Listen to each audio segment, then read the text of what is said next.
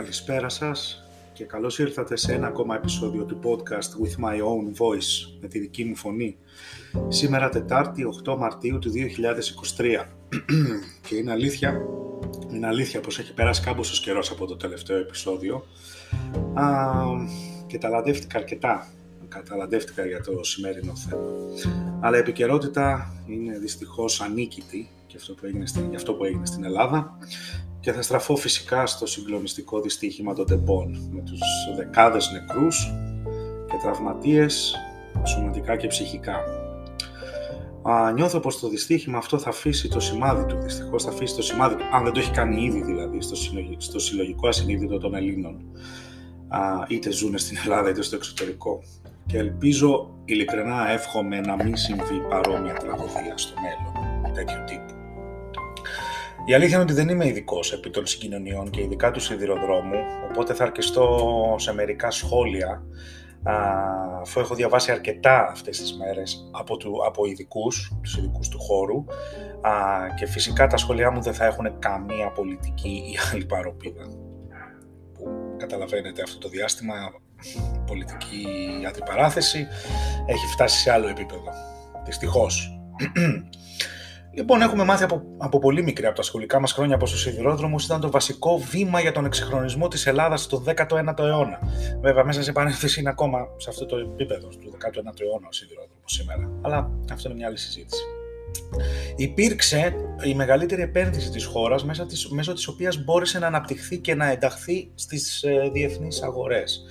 Επίσης, και είναι σημαντικό αυτό κατά τη γνώμη μου να αναφερθεί, είναι πως ο σιδηρόδρομος ήταν κέρια σημασίας για όλες τις πολεμικές αναμετρήσεις της Ελλάδας, από τους Βαλκανικούς πολέμους μέχρι το 1940, μέχρι το έπος του 40. Καθώς με την επιστράτευση μεταφέρθηκε ολόκληρη η στρατιά της Υπήρου α, έγκαιρα στο μέτωπο. Οπότε έχει σημασία ο σιδηρόδρομος, άσχετα που τον έχουμε απαξιώσει πάρα πολύ στην Ελλάδα. Α, το σιδηροδρομικό δίκτυο είχε, καταστράφηκε φυσικά ολοκληρωτικά από τους Γερμανούς, οι οποίοι δεν αποζημίωσαν ποτέ τη χώρα μας και χρειάστηκαν πάρα πολλά και χρήματα και κόπος για τη δημιουργία του μετά την απελευθέρωση. Α, και μετά ήρθε η Χούντα, θα λέγαμε. Ε, ήρθε η Χούντα να βάλει τα δικά της παιδιά στον ελληνικό σιδηρόδρομο, στο εγκαινιάζοντας μια εποχή παρακμής, αφού παράλληλα το καθεστώς είχε ευνοήσει τις εμπορευματικές μεταφορές μέσω του οδικού δικτύου, οδικού δικτύου με φορτηγά ή τελεοφορία, υποβαθμίσοντα ακόμα περισσότερο το σιδηροδρομικό δίκτυο. Το κακό με την Ελλάδα ήταν ότι υπήρχε πάντα ένας ανταγωνισμός. Το οδικό δίκτυο με το σιδηροδρομικό και πάντα το δεύτερο έχανε. Και αυτή η παρακμή όμω, αυτή η παρακμή για τον σιδηρόδρομο ουσιαστικά δεν τελείωσε ποτέ. Μπορεί να ξεκίνησε από τη Χούντα, γενικά, αλλά δεν ξεκίνησε, δεν τελείωσε ποτέ. Καθώς οι δημοκρατικές κυβερνήσεις όλης της μεταπολίτευσης προσπάθησαν πολλές φορές να εξηγιάνουν τον οργανισμό και να τον εξυγχρονίσουν, να εξυγχρονίσουν το δίκτυο, αλλά τα αποτελέσματα τα ξέρετε, τα ξέρουμε όλοι δυστυχώς. Όλα ήταν μάτια. Ο ΟΣΕ μάζευε, μαζεύει ακόμα ελλείμματα και συσσωρεύει τεχνολογική απαξίωση. Και σε αυτό θέλω να συμπεριλάβω και την εγκατάλειψη συντήρησης του δικτύου και το πλιάτσικο που έχει υποστεί αυτό το δίκτυο. Μάλλον υπέστη διαχρονικά το πλιάτσικο και μετά απλά εγκατέλειψαν την προσπάθεια να, συντηρούν, να συντηρήσουν το δίκτυο με αυτά τα αποτελέσματα. Αυτή η τραγική κατάσταση του οργανισμού νομίζω τελικά πως οδήγησε στο πρόσφατο δυστύχημα που κόστησε τη ζωή σε δεκάδες συνανθρώπους μας. Δεν μπορεί να το κρύψει κανένας ότι ο ΣΕΒ είναι σε τραγική κατάσταση και χρόνια απαξίωσης και κακοδιαχείρισης οδήγησαν εδώ που οδήγησαν. Έχουν γίνει και άλλα σιδηροδρομικά ατυχήματα στο παρελθόν, τη δεκαετία του 70, αν δεν κάνω λάθος, με μερικές δεκάδες νεκρούς. Αυτό ήταν το χειρότερο, μακράν το χειρότερο απ' όλα. Όχι ότι μπαίνουν σε ζυγαριά τα ατυχήματα, αλλά καταλαβαίνετε τι εννοώ. Το απίστευτο είναι πως ενώ υπάρχει εξοπλισμός, υπάρχει εξοπλισμός, αυτό είναι το πιο εξοργιστικό και το μάθαμε αυτές τις μέρες, καθώς στα μέσα δεν είχε γίνει ιδιαίτερος ντόρος όλο το προηγούμενο διάστημα αυτές τις μέρες έπρεπε να γίνει το ατύχημα. Δυστυχώς μαθαίνουμε εκ των υστέρων στην Ελλάδα και αυτό είναι κάτι πάρα πολύ κακό μετά από καταστροφές, αλλά τέλος πάντων. Α, οι αρμόδιοι, αυτό συνειδητοποιούμε, συνειδητοποιούμε όλο αυτό το διάστημα, η ελληνική κοινή γνώμη, ότι οι αρμόδιοι γνώριζαν επακριβώς την κατάσταση του δικτύου και την επικινδυνότητά του, αλλά δεν ίδρωνε κανένας στο αυτή. Οπότε το σύγχρονο δίκτυο, οι δικλείδε ασφαλείας, αυτές οι περίφημες δικλείδε ασφαλείας δεν είχαν εγκατασταθεί. Με αποτέλεσμα αυτή τη φράση που άκουσα και μου ακόμα μου χτυπάει στα αυτιά και μου τρυπάει τον εγκέφαλο, αυτό το πάμε και όπου βγει. Α, αυτό το πάμε και όπου βγει ήταν δυστυχώς καθημερινότητα. Και αναλογιστείτε πόσα ατυχήματα έχουν αποφευχθεί ή άλλα μικροατυχήματα έχουν συμβεί και πόσες τραγωδίες έχουμε γλιτώσει για αυτό το πάμε και όπου βγει, αυτό το χαρακτηριστικό ελληνικό της ανοργανωσιάς μας και του οχαδερφισμού.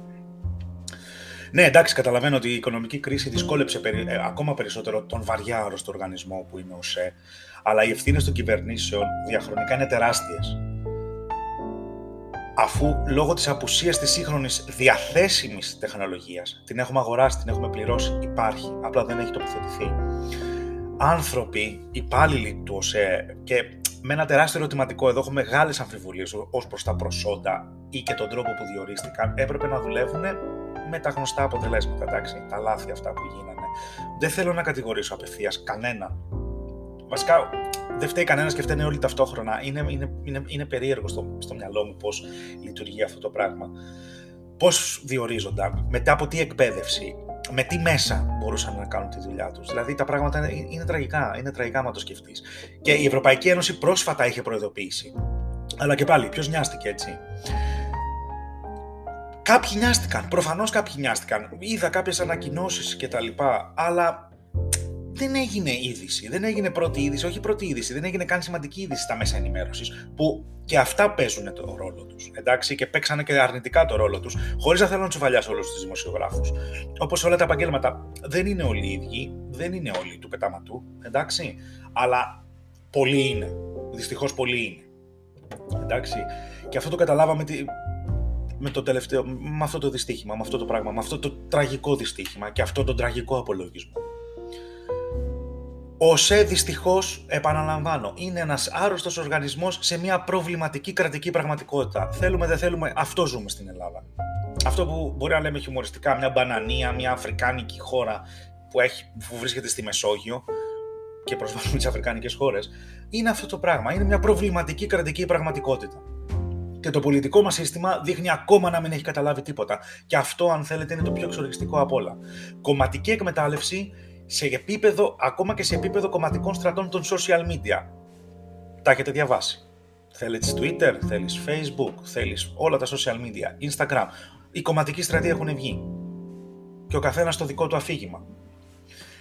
Είναι απεχθές αυτό το φαινόμενο. Πραγματικά μου προκαλεί αηδία άνθρωποι να παθιάζονται τόσο πολύ και να υπερασπίζονται την κυβέρνηση ή αντίθετα να τη ρίχνουν το ανάθεμα. Εντάξει, κομματικά τρόλ. Που το μόνο, ο μόνος σκοπός και το μόνο τους ενδιαφέρον είναι να εξυπηρετήσουν την κομματική προπαγάνδα και την κομματική γραμμή. Δεν τους ενδιαφέρει που έχουμε 57 νεκρούς. Εντάξει, το κόμμα είναι πάνω απ' όλα. Και αυτή είναι η τραγική πραγματικότητα, πολιτική πραγματικότητα στην Ελλάδα. Ποιος πολιτικός πολιτισμός, ποιος; Και η δικαιοσύνη ελπίζω μόνο να κάνει αυτό που πρέπει. Να κάνει αυτό που πρέπει. Εντάξει, γιατί ευθύνες υπάρχουν. Και σε αυτούς που είναι τώρα πάνω, σαφώς και υπάρχουν ευθύνες σε αυτούς που είναι τώρα πάνω, πώς διορίστηκε, γιατί εγκαταλείφθηκε. Οι, οι πολιτικοί οδηγούν το καράβι. Ο καπετάνιος φταίει. Πάνω, πάνω απ' όλα. Γι' αυτό είναι εκεί που είναι. Για να αναλαμβάνει την ευθύνη. Έχουμε ξεχάσει τι σημαίνει ευθύνη. Εντάξει. Και φυσικά δεν φταίνε μόνο αυτοί. Φταίνε και οι προηγούμενοι που πέρασαν. Δεν ξέρω, από το 2014 ή... είναι αντικρουόμενε οι απόψεις. Από το 2014, από το 2010, από το 2004, από το 2000. Όλοι όσοι κυβέρνησαν. Όλοι όσοι κυβέρνησαν. Και αυτό δεν θέλω, δεν ξεπλένει σε καμία περίπτωση τις ευθύνες αυτής της κυβέρνησης. Αλλά φταίνε και άλλοι. Δεν φταίνε μόνο αυτοί. Εντάξει. Και ειλικρινά δεν φτάνει η παρέτηση ενός υπουργού. Δηλαδή, για όνομα του Θεού, δεν μπορεί να φτάνει αυτό μόνο όταν υπάρχουν τόσοι νεκροί και τραυματίες. Εντάξει, δεν μιλάω για εκδίκηση. Καμία σχέση. Αλλά δεν μπορεί ένας πολιτικός να είναι περάνω των νόμων και η μόνη τιμωρία του είναι η, τυχό, η, η τυχόν μη επανεκλογή του. Δηλαδή, είναι τιμωρία αυτό, η μη επανεκλογή του. Είναι λογική αυτό. Αν συμβαίνει αυτό, δυστυχώς, γιατί μαθαίνω ότι θα ξαναβάλει υποψήφιος ο πρώην Υπουργός Μεταφορών. OK, okay, εντάξει.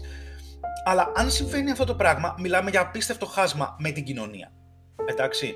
Και αυτό μακροπρόθεσμα θα έχει ολέθρια αποτελέσματα. Δεν γίνεται να συνεχίσουμε έτσι. Δεν μπορεί να είναι αυτή η πραγματικότητα.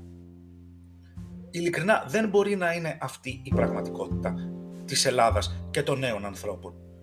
Πρέπει όλοι μαζί να σκεφτούμε πάρα πολύ καλά και με αυτό θα κλείσω, αυτό είναι το σημερινό επεισόδιο, διαφορετικό από τα άλλα, αλλά ειλικρινά, τροφή για σκέψη, μιας και πλησιάζουν οι εκλογές.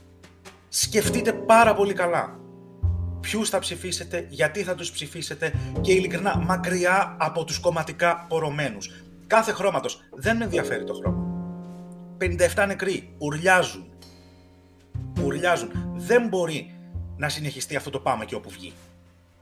Απλά δεν μπορεί. Δεν γίνεται αυτή να είναι η πραγματικότητά μας. Σας ευχαριστώ πάρα πολύ. Καλό σας βράδυ και πραγματικά τροφή για σκέψη. Τροφή για σκέψη. Καλό σας βράδυ.